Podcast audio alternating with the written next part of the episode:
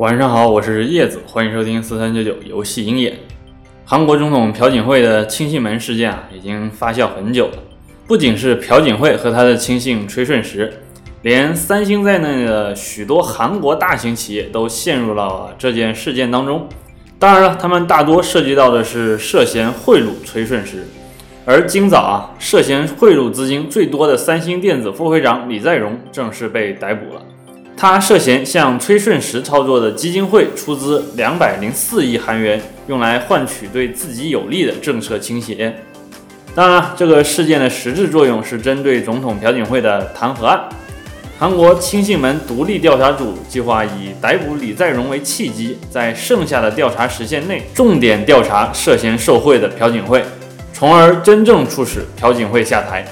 不得不说呀，朴槿惠的这个闺蜜将朴槿惠本人送上了悬崖边儿，也让三星处在了风口浪尖。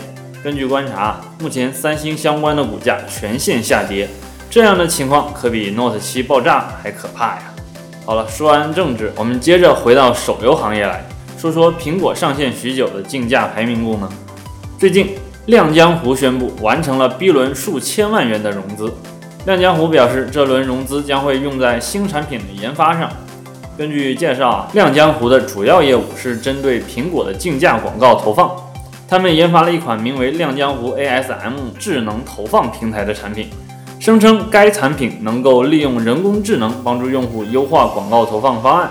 听起来是有点厉害啊！亮江湖表示，目前苹果这个新上线的功能是目前性价比最高的游戏推广渠道。该功能很可能在二零一七年上线中国 App Store，现在投入资金能够很好的稳固中国市场的优势，好吧？这个类似于百度竞价排名的功能，如果真的登陆国服 App Store，那将是一场推广商的生死大战了。好了，以上就是今天的全部语音内容了。如果大家还想了解更多产业资讯，可以关注我们的游戏音乐微信公众号。我是叶子，我们明天再见。